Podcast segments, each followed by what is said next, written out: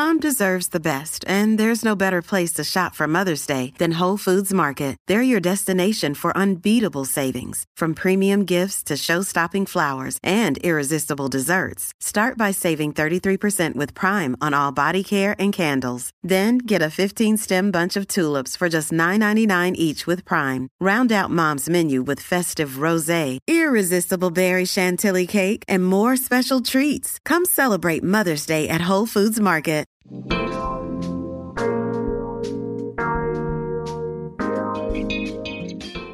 This episode was previously recorded on April 10th, 2015. Jim and Aaron still have lunch every Friday at 1 p.m. Eastern. Join club.baldmove.com to watch these lunches live in real time and get access to lots of other premium content.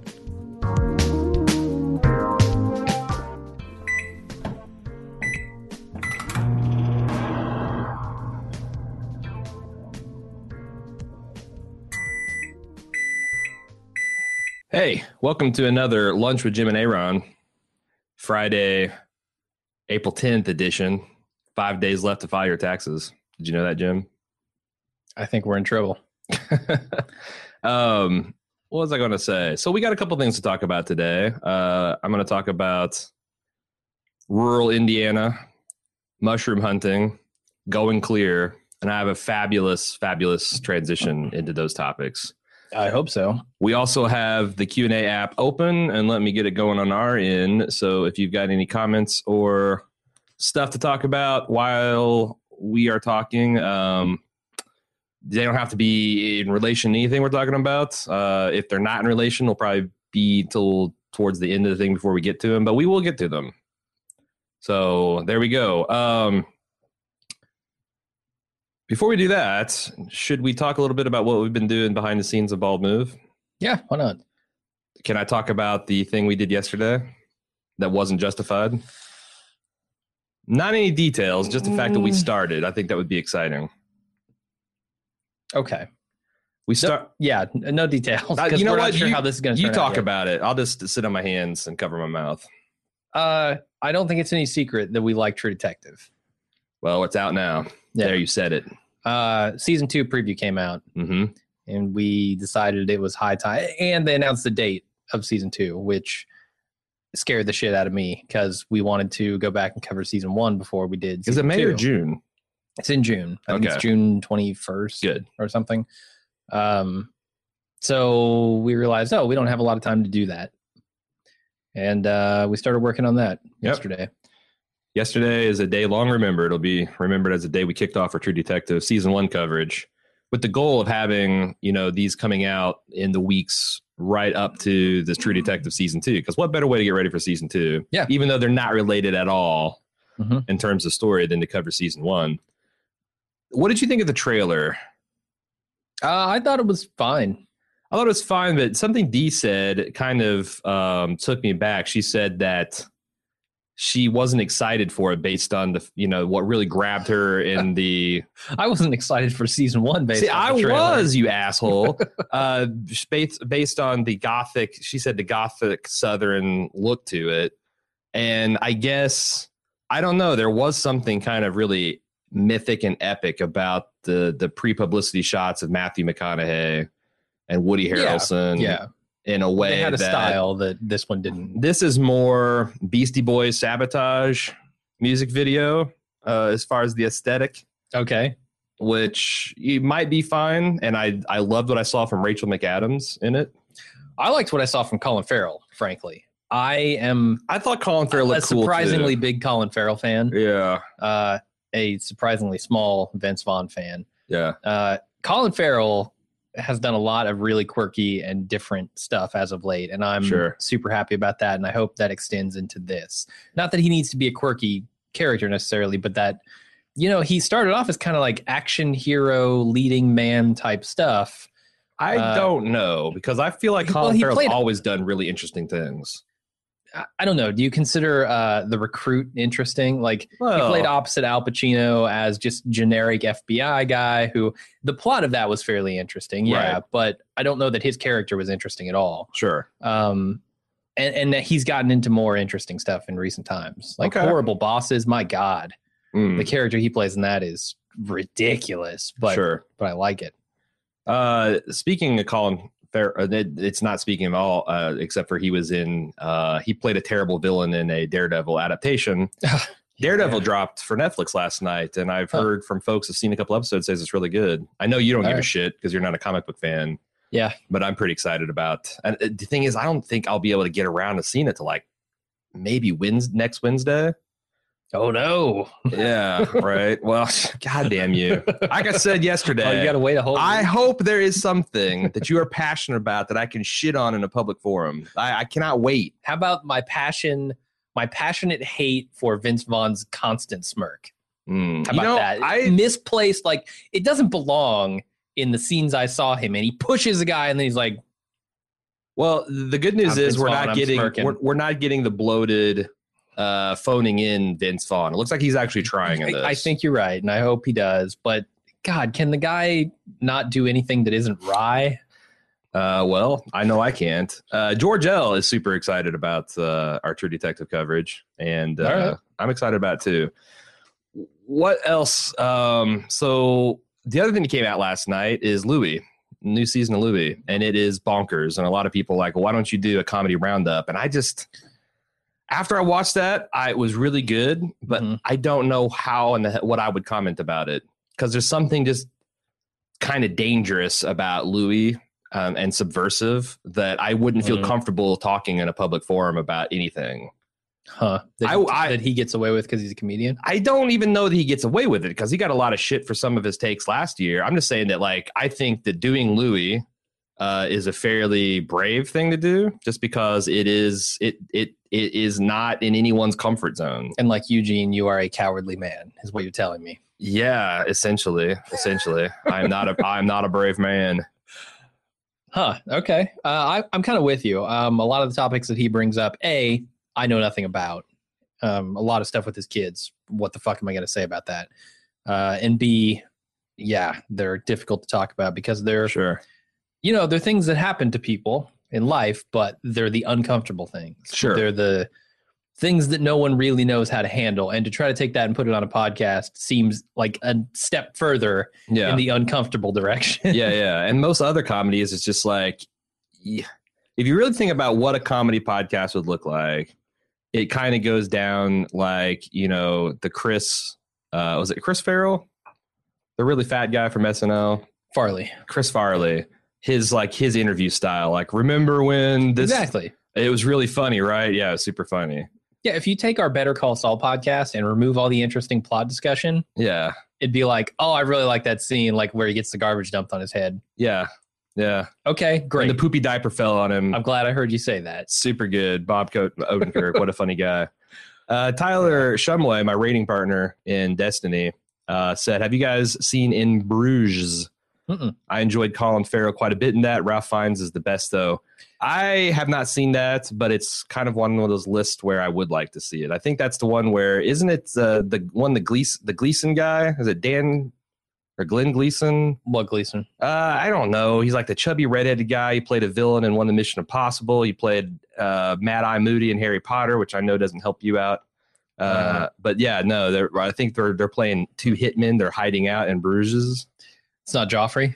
It's not Joffrey, Okay. but I'm excited to see that. Um, what was I going to get to? So this weekend, my it's my nephew's birthday party. And he wanted, uh, among other things, a boomerang. So I went on Amazon and I got two boomerangs. So you went to Australia, no, came back with a no, boomerang. I got like a nice, a high end wooden one Mhm. that actually has an instruction booklet and all that kind of stuff. And then I also got like a a foam Nerf one that I that that I think he actually will have no problems handling. But if he wants to, if he's really into it and he wants to get into a nice one, then he's got the the nice one as well. Oh, and they were cool. cheap.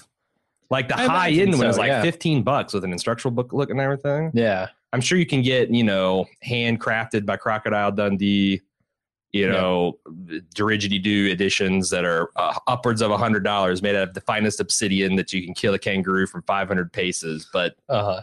you know, that's not that one. But I really want to know the history of the boomerang, like why it was invented, uh, what purpose it served at that point. so I guess I actually have done. You know the history of the. Oh my god! Uh, the the the the original Aboriginal Uh, the Aboriginal Yep, boomerangs were like big, heavy L-shaped deals Okay. that were designed for killing, and they they Like just hand to hand combat killing? No, like well, throwing and killing. like hunting. So, and you would kind of like throw them like a you know like just a heave style, and they they didn't understand why this worked as aerodynamic principle, but it would Uh. glide. And if it was you, you caused blunt force trauma to a koala bear or whatever. Poor koala. And I guess the the modern ones that returned um, evolved from that for like um, uh, used for um, hunting birds and things. Like so, you'd set up a net around the bird, and then you'd use that as like something that would scare them, and they would like fly up into the net and the guys, and it would it would Oh. come back to your general vicinity, so you wouldn't lose it in the brush. Okay. Not like you had to hit a flying bird No, at a thousand yards. No, no, one of these no, no, no, no. It's essentially like a you know something to make them startle and fly up, so you could net them. Okay. Uh, and kind of drive them in a general direction. So they were all for for hunting, maybe warfare. Although it seems like uh, you know whoever invented the bow and arrow on the Australian subcontinent would just be would murder people coming at them Yeah. with the big heavy battle boomerangs. But whatever. How big are the battle boomerangs? They're the ones I've seen, like the I guess prehistoric ones are like you know if you set them on the ground, they would come up to like my nipple area. Jesus. No, they're they're big. They're big all right. because you have to, you know, they're they're, they're heavy blunt force trauma type things. Anyway, uh, so we were gonna go to have a birthday party at my sister's house, and uh, my grandfather's been old and, and sick for this past year. Well, he's been old for a while. He just got sick this last year, and he's got this farm down in Spencer, Indiana. And he was talking, I guess, over the winter how he's worried about not being able to take care of it and and and as much as he's used to. So all, the family decided on this weekend to go down and get the farm like ready for the year. Hmm. Uh, so my sister decided to consolidate uh, the birthday party down to the cleanup effort. So they're going to do, you know, Oh, all yeah. the cousins will be there anyway. You can have the Right. cake and the gifts, and then you also can clean up and kids can play in wood. Also, this is prime mushroom hunting season. I don't Mm. know if you knew this, but in in Midwest, there's a particular species of, of mushroom. Truffles, black truffles. No, it's it's it's called morel. Let me see if I can find a picture of these delectable things. Morels. Huh? Or oops, this is the wrong keyboard. Always gets me. I gotta switch this fucking Mac keyboard. Uh Morel. Why is it not working, man? Oh, I think doing there's a lag. bullshit. is this because it's not penetrating through the steel table? It could be. ah, anyway, um, morel mushrooms. There we go. Hmm. Oh, look at these fuckers. All right. Yeah. Interesting looking. Can you throw one of those up on the I'm gonna try. I'm gonna try. I think I've Okay. with our live watch technology, we can make this happen. Um, hmm. Let's remove that. Add a screen capture area of roughly this size. Boink. Right. Oh, I'm gone. yeah. God damn it. You've been consumed by the shrooms. Not the first time. There we go. Yeah. So, well, t- turnabout's fair play, Jim Jones. Not the first time, not the last time. These are morel mushrooms, and uh, you hunt them by essentially walking through any kind of heavily wooded area. And as you can tell, they're, they're the the reason they're primarily hard to find is because uh, they've got an interesting texture and they really match in with the forest floor. I hunt them with boomerangs. Yeah, well, it's good because you know you get them, you, you cut them off at the stock, Mhm. and you really get mass ca- chaos. Um, Sure. But yeah, I'm hoping. do, do they taste like you know any other mushroom? uh, I mean, no, truffles have like an oil in them that makes Right. them especially delicious. these things are kind of light and they have um, a very firm texture and a nutty flavor. Yeah, more of like a kind of a, a, a mild walnut. Yeah. And Yeah. and what we do is we uh, we soak them in a brine solution for 24 to 48 hours to uh, first of all to kind of flavor them, but also to drive all the bugs and shit. You would, not believe the shit that comes out of the brine solution when when you brine them up. yeah, And then we bread them and that. fry them. Uh, Okay, and they they go for about a 100 pounds or 100 100 bucks on a, a pound during the season because they only grow from like mid march to mid to late may and then they're gone um you need to start a mushroom farm. yeah i i've researched the matter and it turns out that these don't do well they don't domesticate and i'm not sure why. There's a Hmm. bunch of theories about why but anyway i'm hoping to get a pound or two to bring back because my girlfriend's never had them my son's never had them. I haven't been to the farm in like three four years at this point so i'm i'm pretty excited to go back. Here's where the segue to going clear the scientology documentary we saw comes into Okay. My brother and my mother are going to be ah. at this family throw in to clean up the farm situation, and they do not know that we are simultaneously uh, cel- celebrating my nephew's birthday. Do they know that you're going to be there? I I mean, that's always a danger of like the big family things is running into them, but like Sure. I don't give a shit. Like Yeah, yeah. it doesn't intimidate me. But your mom will. Yeah, and I don't know what she's going to do, whether she'll leave or whether she'll just like go for a long walk while we're doing it and and not acknowledge this thing's I, happening. I mean, it's almost the perfect storm of of religious uh, bullshit. Religious, sure, sure. Religious uh, nervousness is the birthday party slash disfellowshipped relative combo. So if you don't know, Jehovah's Witnesses don't celebrate birthdays. They don't celebrate I'm Any holidays, period. Zero. wedding none. anniversaries are really the only thing they kind of get together and celebrate. okay. Yeah. as a congregation or even as a family. Everything else, uh, and there is a a form of Easter they call Memorial that they celebrate on Good Friday, but they do according to the Jewish calendar. So it's Yeah, like, that's the only one like actual real holiday. yeah. Like if you compare it to Easter, that they would celebrate. But even then, they have a weird twist on it, and then when they pass the the bread and the wine, uh, only people that uh, that they're that, they think are going to heaven, because most witnesses don't believe they're going to heaven. They believe they're going to inherit paradise earth. I don't believe most witnesses are going to heaven either. I, I suspect they're not, uh, but they think only 144,000, most of whom they think are, are been dead over the last, you know, 20 centuries. Uh, so you got this weird spectacle where i- the way the averages work out is like there's one quote unquote anointed heaven going person eating bread and wine for every four or five congregations. So in a lot of congregations, you pass bread and wine and no one eats. The entire congregation passes the bread, passes the wine, and Yep. no one partakes And they dump the wine, they throw the bread in the trash. and then you in the in the in the dumpster christ's body and his blood get thrown in a dumpster and, and there you go that's that's a, disti- a distinguishing factor. They don't believe that it is literally his body and his blood, but that's unlike not Catholicism, which does. yeah yeah they did the whole Yeah. transubstantiation um so anyway that's going to be interesting and i that kind of segues us into discussion of going clear because you and i both saw it and it had a profound impact on us Yeah, I saw it a little over a week ago, I think. like most people because it came out a little over a week ago Well, I was I was a little late to the party, like like maybe I saw it the next day, So days. yeah. everybody was saying how good it was, and I I still had yet to watch the Jinx at that point, Mm. and so I blasted through the other five episodes or whatever I had of that. Then got to going clear. That was a, a one-two punch documentary series right there. Sure. It's interesting because like Scientology is great like they have more outside the mainstream crazy religious beliefs and Jehovah's Witnesses. Jehovah's Witnesses have a lot of crazy beliefs, but you know, you always boil it down. You've got a monotheistic God, you've got his son that died for us, and Mhm. you've got some kind of eternal reward in afterlife. For Scientology is it seems more just made up, you know, it's it's Yeah, it's Lord Xenu sent uh, a bunch of people down to Earth due to Sure. overpopulation, put them in volcanoes, blew them up with nukes, and now they roam the countryside as body thetans and shit. Right, and you, you have to essentially exercise these things uh, through these e meters and these auditing and all that stuff, and it's it sparked a lot of conversation about cults. I've seen on our forums and on Facebooks, and people are kind of debating and talking about it. I thought it's interesting um, as a as a former Jehovah's Witnesses watching a Scientology documentary how much I identified with the people talking, you know, um, and especially the last 30 minutes where they talk about uh, the the Scientologists call it disconnection, witnesses call it excommunic or um, disfellowshipping. It's excommunication. Yeah. and it's essentially where your your family and your loved ones no longer stop so will will speak to you or have any kind of dealings with you. Mhm.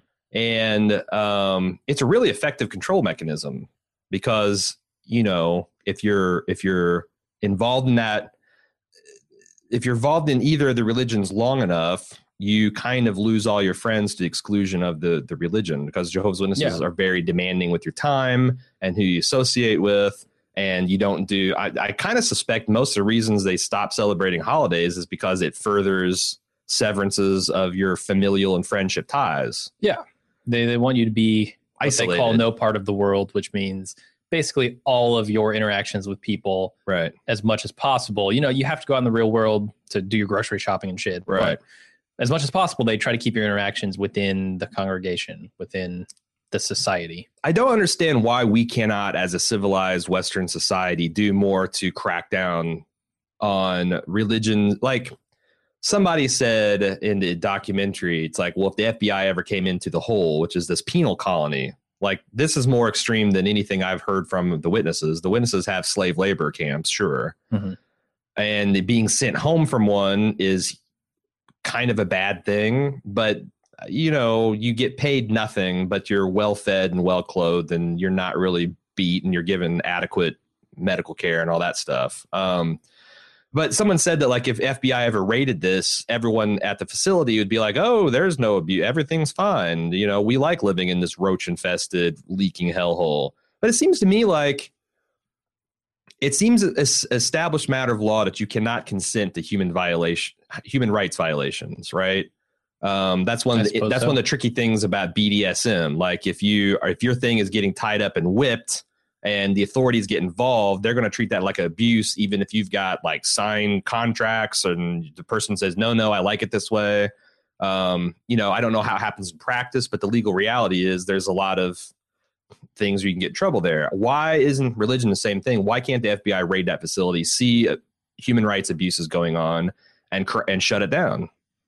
Have they tried? Like, I don't know that they can't. Well, the weird thing is they also haven't. in the documentary the Scientologists beat the F uh, beat the IRS.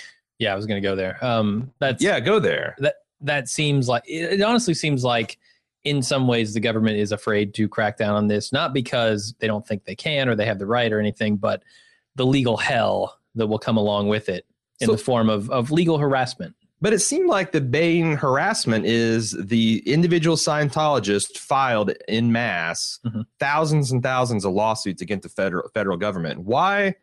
That it's essentially a legal denial of service attack. Why that can't the federal government deal with that some way? Like you'd think like, okay, we're going to take these thousands of individual suits and treat them as a class action and then summarily dismiss them or whatever. Mhm. Like it, it, fe- it felt like they were kind of helpless in the face of this, and I'm like, that is scary to me that a powerful motivated um, ideologically crazy organization can bring the federal government to heel whenever it wants to. Yeah i don't know because it i'm not sure. I don't know enough about the legal system and what powers the government would have for something like that to comment intelligently about it so i won't comment on it. Um, other than to say that's what happened they basically got their tax exempt status um, their religious status from a campaign of harassment yeah um, which seems to be their mo Yeah. anybody who talks bad about them anybody who dares to come out and say that they are a cult or that bad things are being done there they go after them Mm-hmm. um, in very personal ways Mhm. including you know not if if not outright threatening then certainly harassing the family members sure um, doing really really terrible things to people Yeah. Uh, like like campaigning outside their houses and like if Yeah. you and I spoke out against Scientology, which come and get us, motherfuckers. yeah, I don't um, give a shit They would come outside of apartment complex and they'd wear T-shirts with our picture on it that says "child molester" or le- hand out leaflets like "Did you know what your neighbors are doing?" And it would be full of lies and a bunch of other bullshit. But that's disturbing. Like you i know, suppose so i mean i see because your my neighbors, are thinking, why would they be doing this all this effort if this wasn't true? You know, sure and and and it's it's a chilling effect for sure. Yeah, no, it's it's kind of effective, and that's the thing about this documentary at the end that really impresses me is the way that these people were brave enough to, knowing the situation they were putting themselves in, come out and talk about it. right. Um, especially these celebrities. I mean, uh, well, I, what's his name? Uh, the guy from Californication, the the dude who runs around David naked all the time. No, no, no, no. Um, it's it's some other guy who you wouldn't probably recognize. Okay. Uh, he he's he used to be a Scientologist, and he's coming out and he's talking against them, and you know he's giving hundreds of thousands of dollars to these people, Sure. and you know he feels like a fool afterward. And I think it's exceptionally brave of him to come out and say the things he's saying about this organization uh, in the face of what he knows could probably happen to him. Sure. Uh, I want to take this question from George Lampman because it's kind of a springboard into further conversation. It says, How much do you think the internet will help people getting out of these cults in the future? It's an interesting question because undoubtedly the internet is a huge help, uh, especially for people avoiding falling into the cults. Yeah, I, I think it'll help a lot. But people that are in um, the witnesses, and I assume Scientology is the same way, is that you are, it's beat into your head that worldly wisdom, which is anything that doesn't come within the organization, is bad. And you can be excommunicated for exploring. Like if you, like, say, Apostate literature. and it's a very 1984 thing because if you're married and your wife or your husband catches you with apostate, you know, anti Jehovah's Witnesses material in your bookmarks folder, you can be brought up on in, in front of a judicial committee, which is a tribunal, kangaroo tribunal of three elders, and summarily excommunicated Mhm. for just that. So, the, and and there's the whole like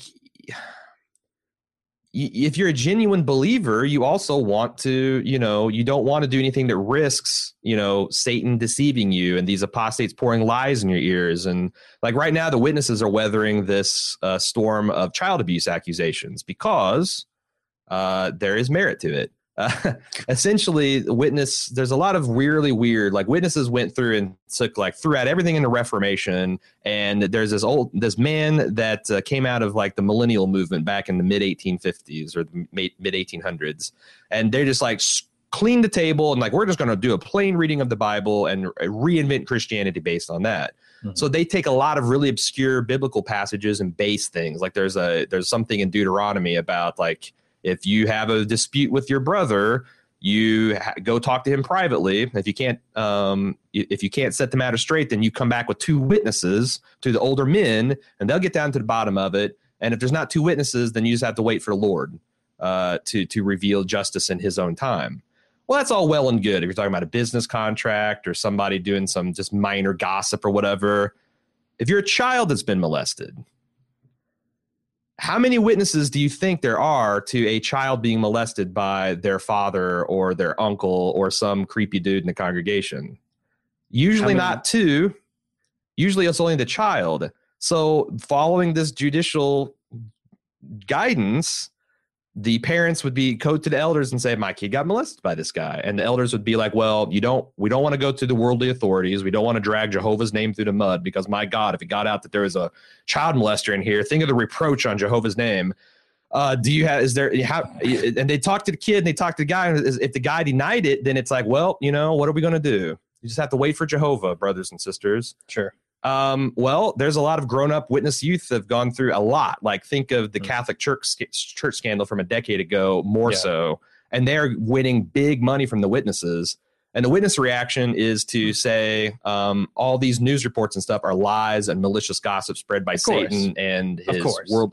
So it's like, yes, the internet helps, but it, it doesn't help it if you're in it. Like by the time I started looking at quote unquote apostate material, I was already out the door. I was already pretty sure I was looking to, you know, some final proof before I blew up my entire life. Mhm. Um, but it's it's it, it, for a witness in good standing, there'd be no reason for them to ignore the society's direction to stay the hell off the internet. Like witnesses are encouraged to stay off of Yeah. Facebook, social media. You know, For me, it's a little different. I, I feel like the internet is what, yeah, I don't know. I don't want to say got me out of it because I was never really that into it. I was in it just deep enough and just superficially enough, um, you know, as a front to the other people that I could be excommunicated at the end of it. yeah, Um, but in a way, the internet kind of got me out of it because I spent a lot of my time as a youth on the internet learning things like programming, learning things like uh, just that there was a wider world out there and that it wasn't all just what was in my church. yeah. And when it came, you know, when it came to it, and I, I never really believed all this shit, and eventually I did things that, you know, that they frown on that I don't feel are bad things. you fucked an elder's daughter. Uh, yeah, basically, is what it comes down to. Uh, they don't like that. It turns out. Uh, so if I recall correctly, her father sat on your judicial committee.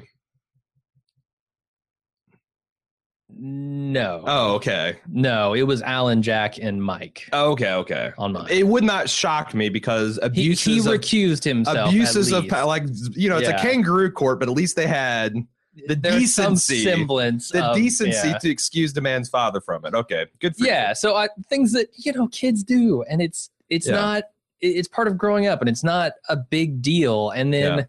You know you get you get kicked out for it. But the the internet had given me a foundation where i felt like i was independent enough. Like i had at that time a job that i could go to. Yeah, and it wasn't like i was just getting kicked out into the streets which can happen. Yeah, certainly. I had like a foundation of a little bit of stability that helped me uh, not be so afraid of it i guess. Well, no, I mean, like, if you go to the ex Jehovah's Witness group on Reddit, which Yeah. is r slash But before we before we get out of there, Yeah. Jehovah's Witnesses are also very negative on education. So yes, so if I wasn't educating myself throughout my teens, I probably would have been just kicked out with no education, go work a minimum wage job, just right.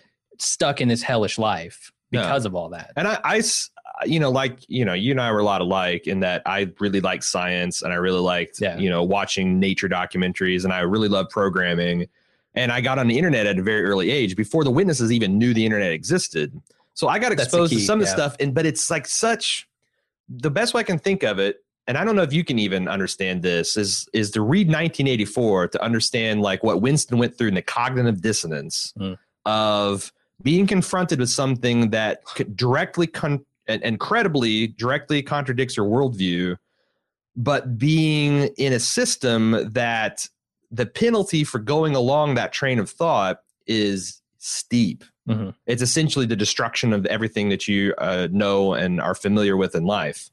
So you ignore it, or you you hand wave it away, or you somehow. minimize it, or he's like, well, that's an exaggeration, or or, Sure. or whatever. Um, so did the internet help us get out of the Jehovah's Witness thing? I don't think so. I mean, the things that got me out of, uh, I, I I read a couple of books that had some things that got me kind of pulling at some doubts.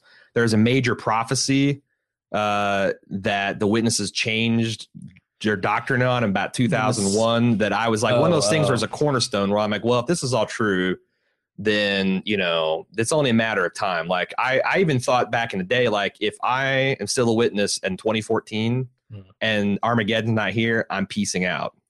so I got out a couple years ahead of time, but I'd already set like mental like tests, and they they switched this thing, and it was I saw it happen, and it was Yeah. and it was new kind- light.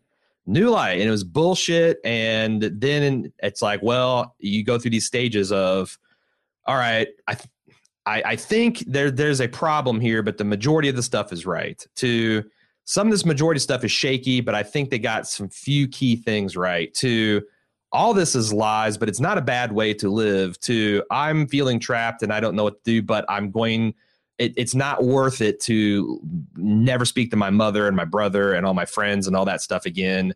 Yeah. And what really the final break uh, straw to broke my camel's back is the birth of my son Uh, and yeah. realizing that I am I'm either going Pushing to be that. pushed out or I'm going to have to put these same control systems Yeah. onto my son.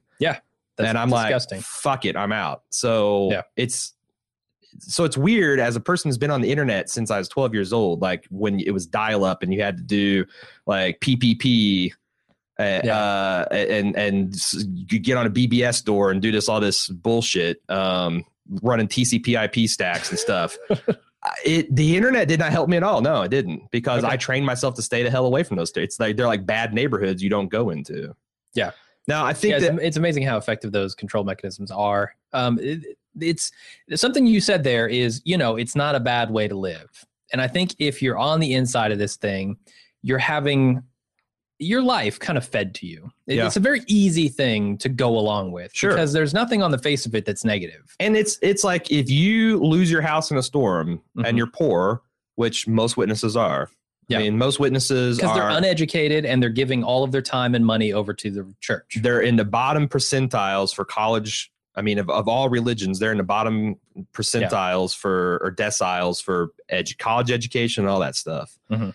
Um, but the whole congregation will show up Am- Amish style and fucking replace your roof. Yeah. like free of charge. No, they they pitch in when they You get seriously sick. a brother in need. you know? get seriously sick they will they will get money to you they will cook food for you they will watch your kids for you but don't you dare have a blood transfusion.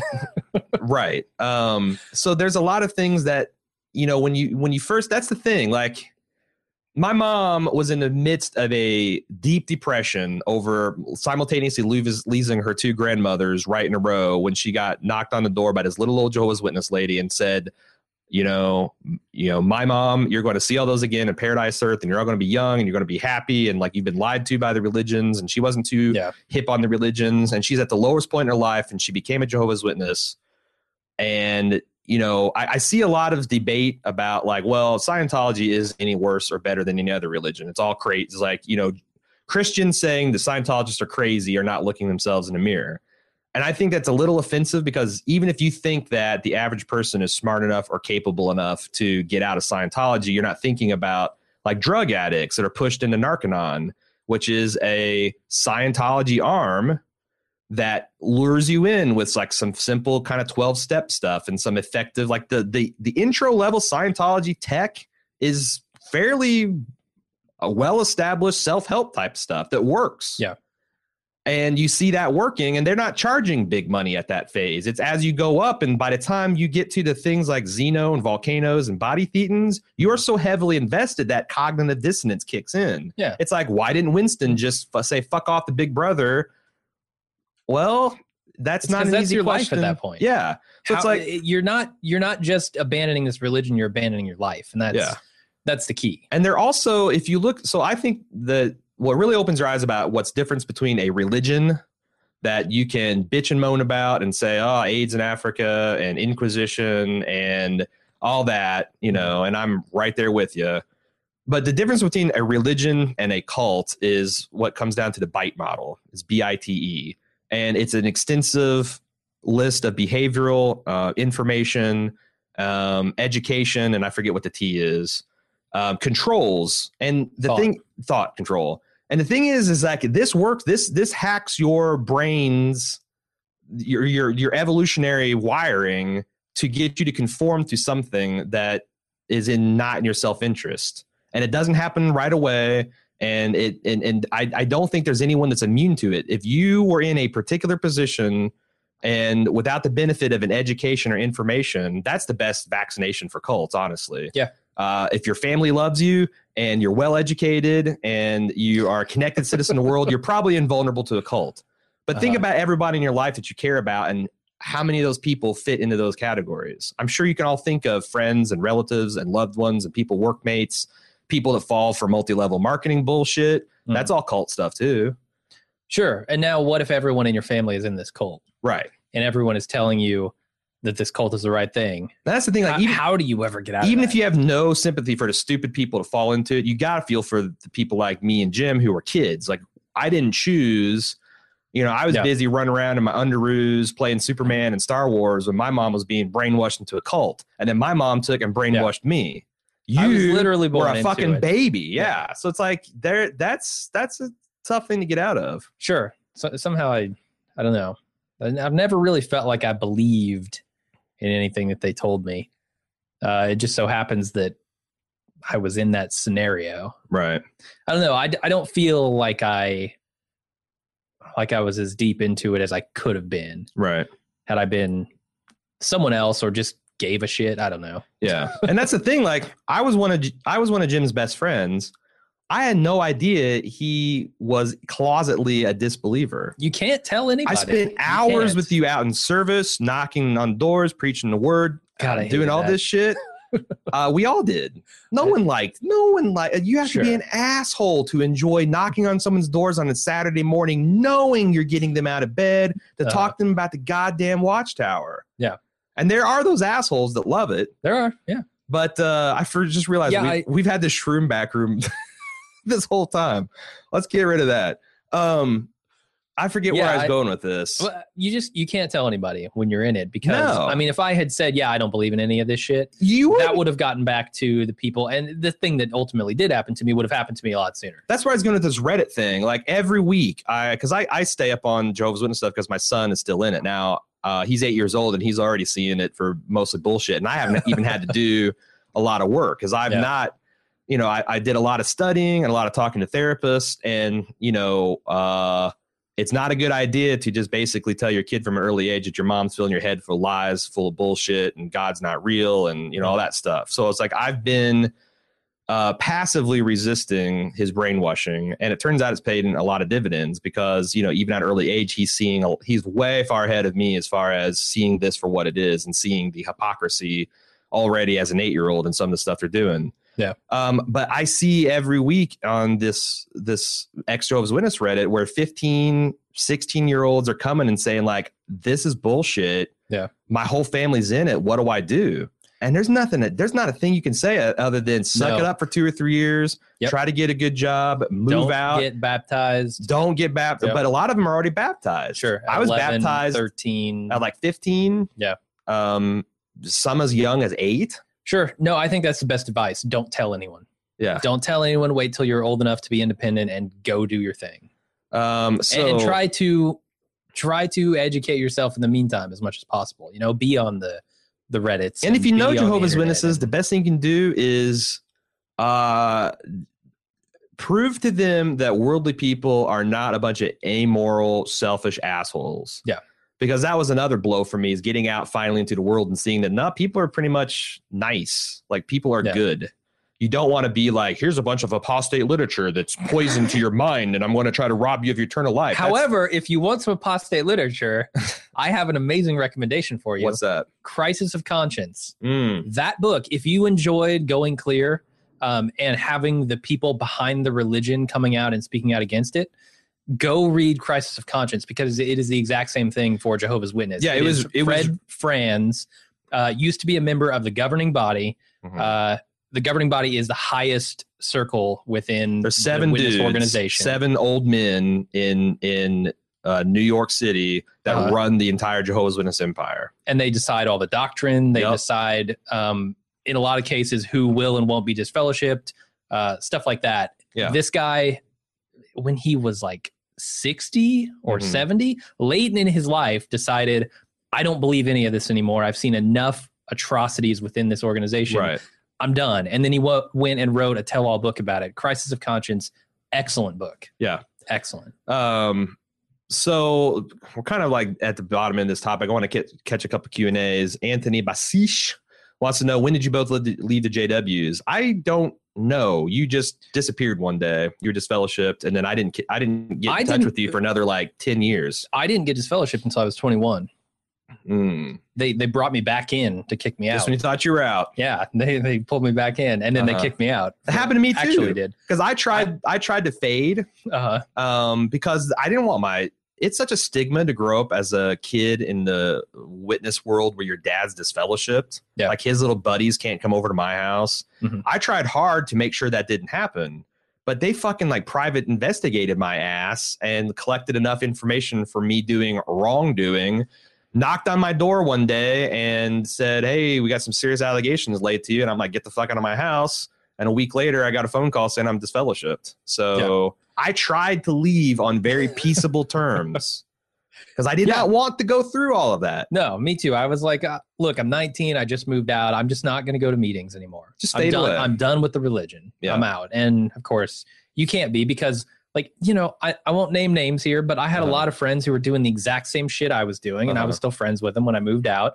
They'd come over, we'd party, we'd drink, we'd do all the stuff that kids do. But then they'd get And in then they- They wouldn't get in trouble. Oh, really? No, no, no. Because Okay. I'm not going to rat those people out, Mhm. unlike some people I know. Mhm. Uh, and yeah, I mean, it's it's just so ridiculous that you're you're only a problem when you're found out, you know. Yeah. And I mean, of course, it has to be that way because how would they know? But it it seems wrong that I could have all these friends that I hung out with who were in the congregation doing the same stuff that I did, and they just Yeah. never got caught, so they never had any problems. And uh, for me, I I went through a much larger crisis of faith. Faith, and Yeah. I remember my first serious doubts being in like 2001.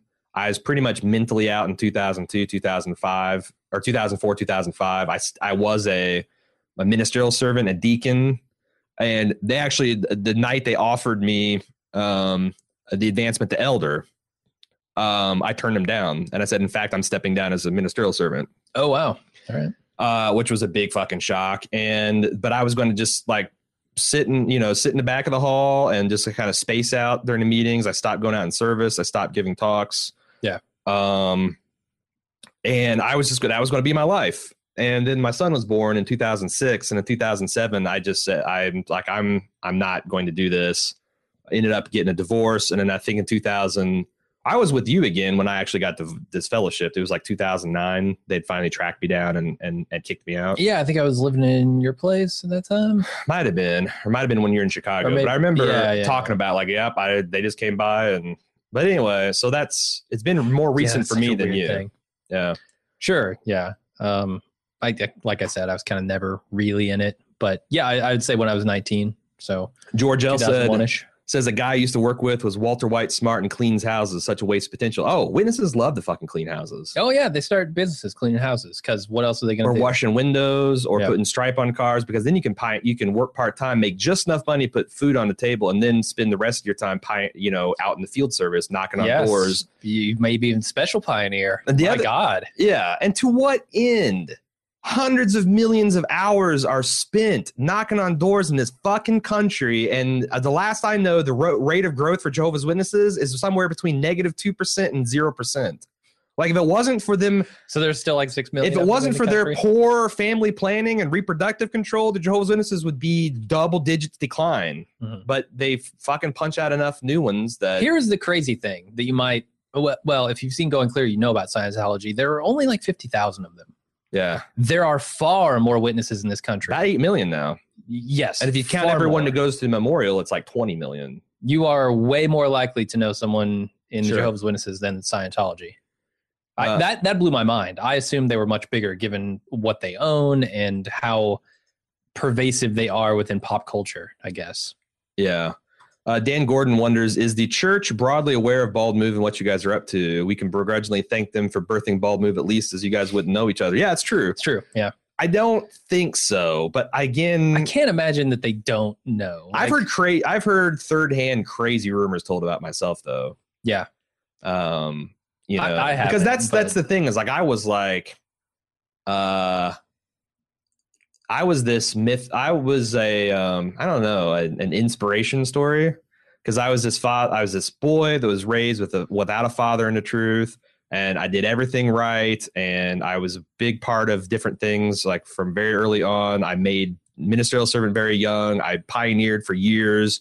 I gave parts on the big summer jam conventions where we sold out stadiums and you were stuff. in dramas. I was in dramas with you. You're you're you're pagan. You're you're pagan uh, apostate Yeah. ass.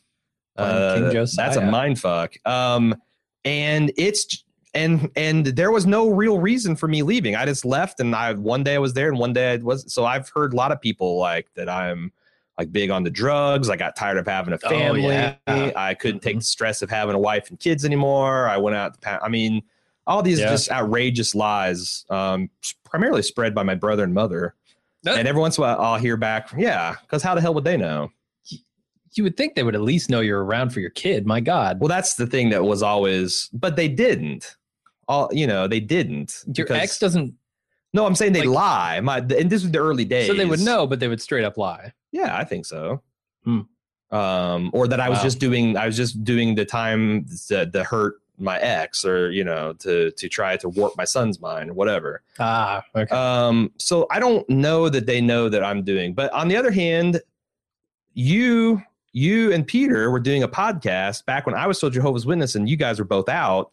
Yeah. And I listened to your podcast as a you infiltrated Witness. the ranks. I did. Peter Dragon. I was kind of half in, half out. So I sometimes I wonder if some of my old buddies Yeah. haven't heard about this podcast and don't secretly listen from time to time and what they think of it.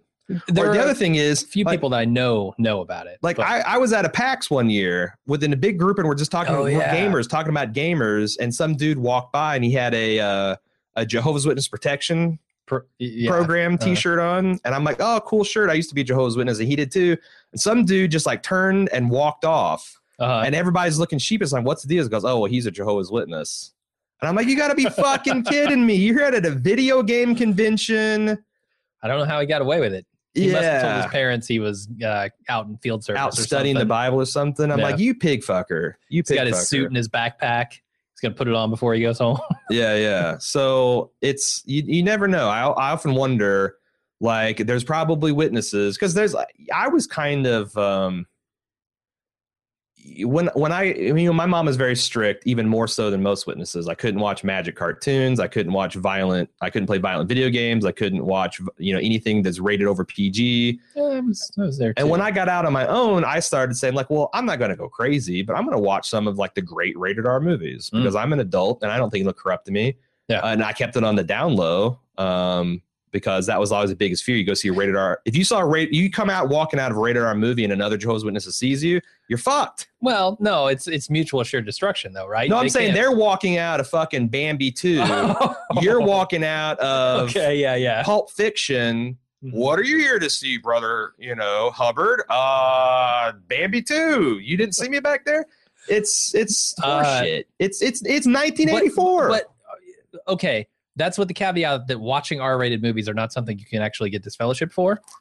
They they you will get marked. yes they will mark you. They meaning they will take away your privileges. They will mark Publicly you as a ostracize bad you. person. You won't get invited to like people's dinners. But you can still communicate with your family and all that all the stuff you were. Yeah, it's like disfellowship light. before. Yeah. You're It's- on it's probation. the warning. Yeah. Mhm. Um, But that's one of the few offenses that are like that. but I often wonder, like, there's Smoking a cigarette is like if I was Aaron ten years ago and I really like Breaking Bad, and I and like, of course you're not going to talk about this in field service or at the meeting, Mm. and I found Bald Move podcast, and I'm just like, oh yeah, these guys are funny and they swear, and that's kind of funny because that's a novel. That's the other thing is that people think I swear a lot. It's because I'm making up for lost time. I probably said like four or five swear words by the time I was 20 in my entire life. So maybe by the time I'm 45, 50, it'll even out and I'll go back to like a normal person. But right now I got a pretty filthy fucking mouth. Mhm. Um, and and then like they're just listening to our podcast, and then suddenly, bam, we we hit the fact we're ex Jehovah's Witnesses, we're disfellowshipped. That must blow their mind. And we're big oh, enough right that I, here, like if they're watching now. not now, but like we've we've made reference to Yeah, it enough, yeah. and I'm almost certain with how many witnesses there are in the United States and around the world that that's happened at least once. And I would love love to know. You'll never know. like Those- for example, we got someone in here. listening to our apostate bullshit.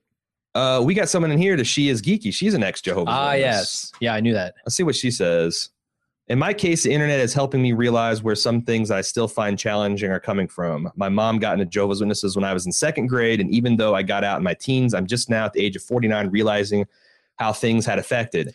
I so I've got a lot of ex Jehovah's Witness friends on Facebook, and I came out intellectually. But there's a lot of people like you that they're teenagers and they really believed in Jehovah's Witness stuff, but they did stupid stuff that teenagers do, like have sex, Sure, yeah. drink alcohol, smoke weed. They get kicked out, but into in mentally they think they're doomed. Yeah. like I've had several friends, And that, there is a path back in. I mean, I don't want to. They make it, you know, not easy to get back in, So- but you can do it. you have to go to a congregation meeting and not miss any meetings. Yeah, For, like, six months. six months. to a year, depending on how severe it was that you got out. Mhm. Then you got to write a letter for And you're doing this all the time, feeling intense shame. No one will make eye contact No, with you. no one will speak to you. Nothing. You come into the meetings and you're a non-person for six months. and we had like a lobby area in our Yeah. in our hall where those people would kind of go and stand and be at the meeting but not have to be in the congregation Sure. And then you write a letter begging the elders, this is why I fucked up. This is why I won't do it again. Please, please, please let me back in. Mhm. Then I usually you're assigned a, an elder, somebody to study the Bible with you for a couple of months to make sure it's sincere. And then they will announce that you're, and you're uh, on the, the night that you're announced that you're reinstated, you get fucking love bombed. sure Everyone that has not talked to you for however long it's been comes up and gives you a big hug and says, Welcome back. And I'm so glad I got my sister or brother back. and it's such horseshit, man. It is But yeah a lot you don't understand. Like for witnesses that got kicked out for moral reasons and are still mentally in, every single time there's a war, every single time there's a terrorist attack, every single time there's the Ebola scare, it's potentially, oh fuck, this is Armageddon and I've waited too long and now I want to be executed. And it's it's, it's and it's not just that too i mean like for someone who doesn't even believe in the shit that they were teaching me yeah. uh it's affected me in ways that i don't yet realize like she's geeky is saying Sure. Um, there are certain I, I don't know my my social connections have been stunted certainly hmm um, and it's not just that it's things like you feel guilty about a lot of stuff that you shouldn't feel Sure. guilty about that that are normal human things uh, that are so distorted by that religion that you just can't feel normal about them until you figure out okay here's why i'm feeling bad about this here's the reasons I shouldn't feel bad about it. And you got to kind of work through that. And I think it just takes time, No, I went through even if you're not that deeply in it. So people who are yeah. like you, who've thor- thoroughly believed it for Sure. so long, I can't even imagine. Uh, I mean, I went through three and a half years of therapy uh, to get over those things because it's just it's you know, and it's not. It's just so many hangups about sex and and politics. Like you're not allowed to vote. You're not allowed to pledge to allegiance. You- You're not. You're not supposed to like if you're at a sporting event. and It's all rise for the pledge of or the national anthem. You're You supposed to don't. sit. Mhm. Imagine what that's like in the fucking heartland of America. You're at a Colts game.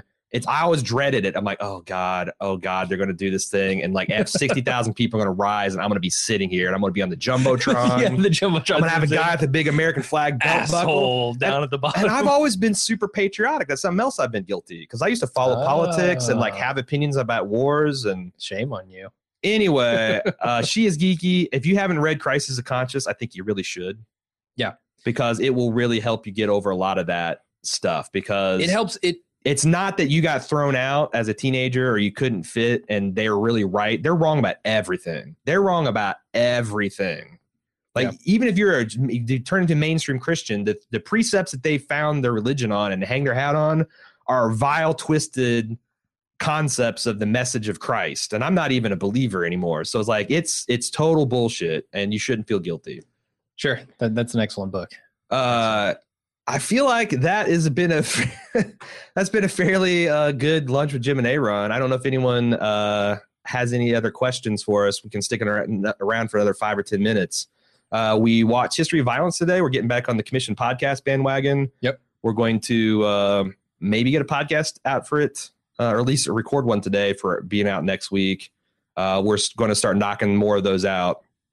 Yeah. So We we had built up a backlog over the busy season. Yeah, yeah. But I appreciate. I, I've been wanting to vent for a while, and I kind of maybe think we should have done this as a podcast. I don't know, Yeah. but um, we we, we kind of were too late, and we didn't feel like doing a whole podcast. We didn't think we'd have that much to say, and then you know we talked for about an hour. So Sure. Yeah, it's it's pretty easy to talk about that stuff though. yeah, once you wind us up and get us going, Yeah. I'm very curious about how this this weekend's going to go this with oh, my mom with the birthday party. party. Um, I asked my son because when I found out it's going down, I talked to my kid and I'm like, because he celebrates birthdays and stuff when he's with me. Uh-huh.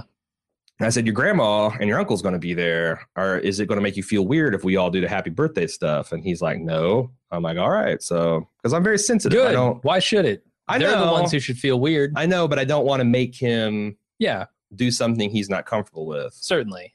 Uh, that's not the way to win. I'm just glad he has that attitude. Sure. Yeah, he's not the one who's weird here.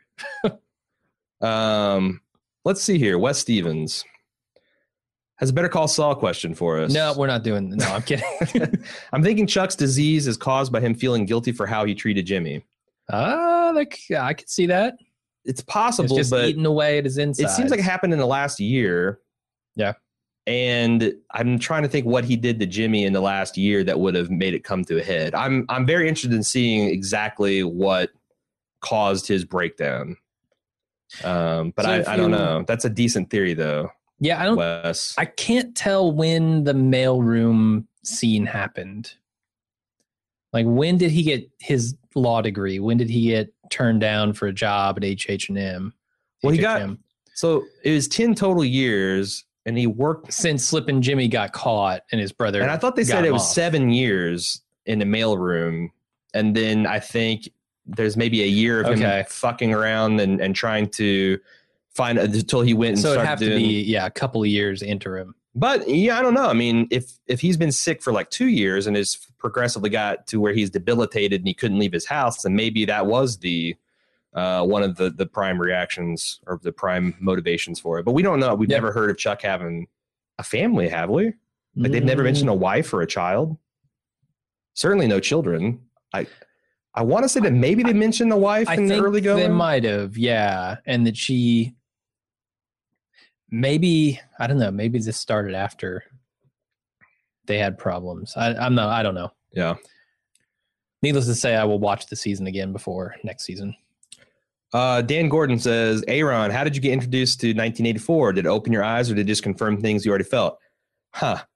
I read 1984 in freshman in high school because I was in the gifted and talented program in my high school. Hmm. And it was one of the books selected for us to the literature books to read. And uh it was a one of those transform experiences where I felt like, you know, very claustrophobic reading it because it was very uncomfortable.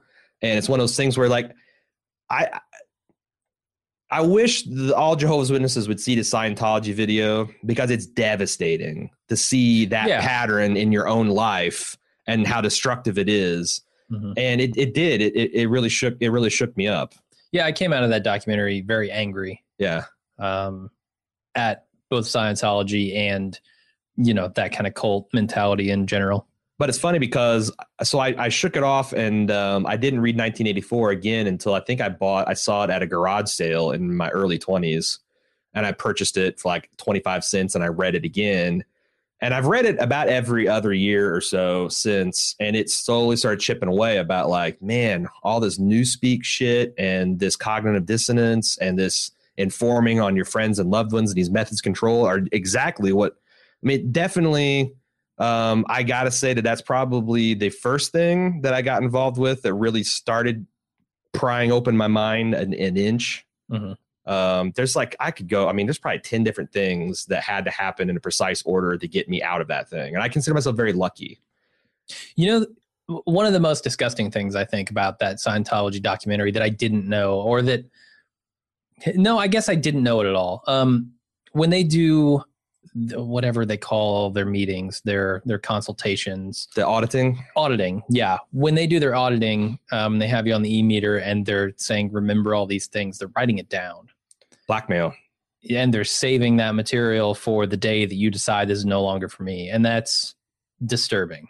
Uh, That's one, that is a one up from what the witnesses do. I was I was going to say that that's a, that's something that the witnesses don't do, um, but I can see being very effective, sure. And it's it's pretty disgusting. Yeah. Yeah. So I don't know that that there were a lot of reasons I was angry. That the the woman whose child uh, when she was in Sea Org went to the the labor camp thing. Uh huh. Um, the there there's another woman at the end whose son uh, was getting disconnected Right. and she you know was trying to fight against it and she also got disconnected and then her daughter was like fuck you guys Uh huh. you're horrible uh brutal No, I remember. stuff. I remember the last conversation I had with my mother, and I knew it was the last conversation I had, and that yeah really got me choked up because she was talking about trying to remember, um, all the. And it's such a shock because every about every two or three years I'll see my mom in passing, um, and it's such such a shock because it's like you know your parents' is the most familiar face you ever see. Like you know you're always seeing them every day, or even if you're far away, you hear their voice yeah but it's so surreal to be reintroduced to someone that was so familiar and they're now such a stranger. Mhm. Um, it's it's a real shock. But yeah, that was a mind fuck where she's talking about hugging her daughter and trying to remember how she smelled and felt and like yeah it's heavy shit, man. It's heavy shit. yeah and it's bullshit too All right, I'm out of beer. This is intolerable. Uh, thanks for joining us. Uh, appreciate you listening to us vent about some of our life experiences. Yeah. Uh, George Lampman says, "Thanks, guys. This is great. Thank you guys for supporting us. Um, we wouldn't be able to be doing stuff like this without your guys' support. yeah you're not going to hear this on a podcast unfortunately Probably not. It's kind No. of a, a niche, a niche thing. unless we got into like some kind of The you know, leftovers. religious or it came political. up a lot on the leftovers. Yeah, but I mean, not even there. We're not going to go into this kind of depth No. anywhere. No. Um, we do, we just don't run that kind of show. So Yeah. uh, Anyway, this is where we do it. Yeah, thanks, guys. thanks for coming out on a Friday, and we really appreciate your support. And uh, we'll be back next Yeah. week. we will. All right, guys, have a great weekend.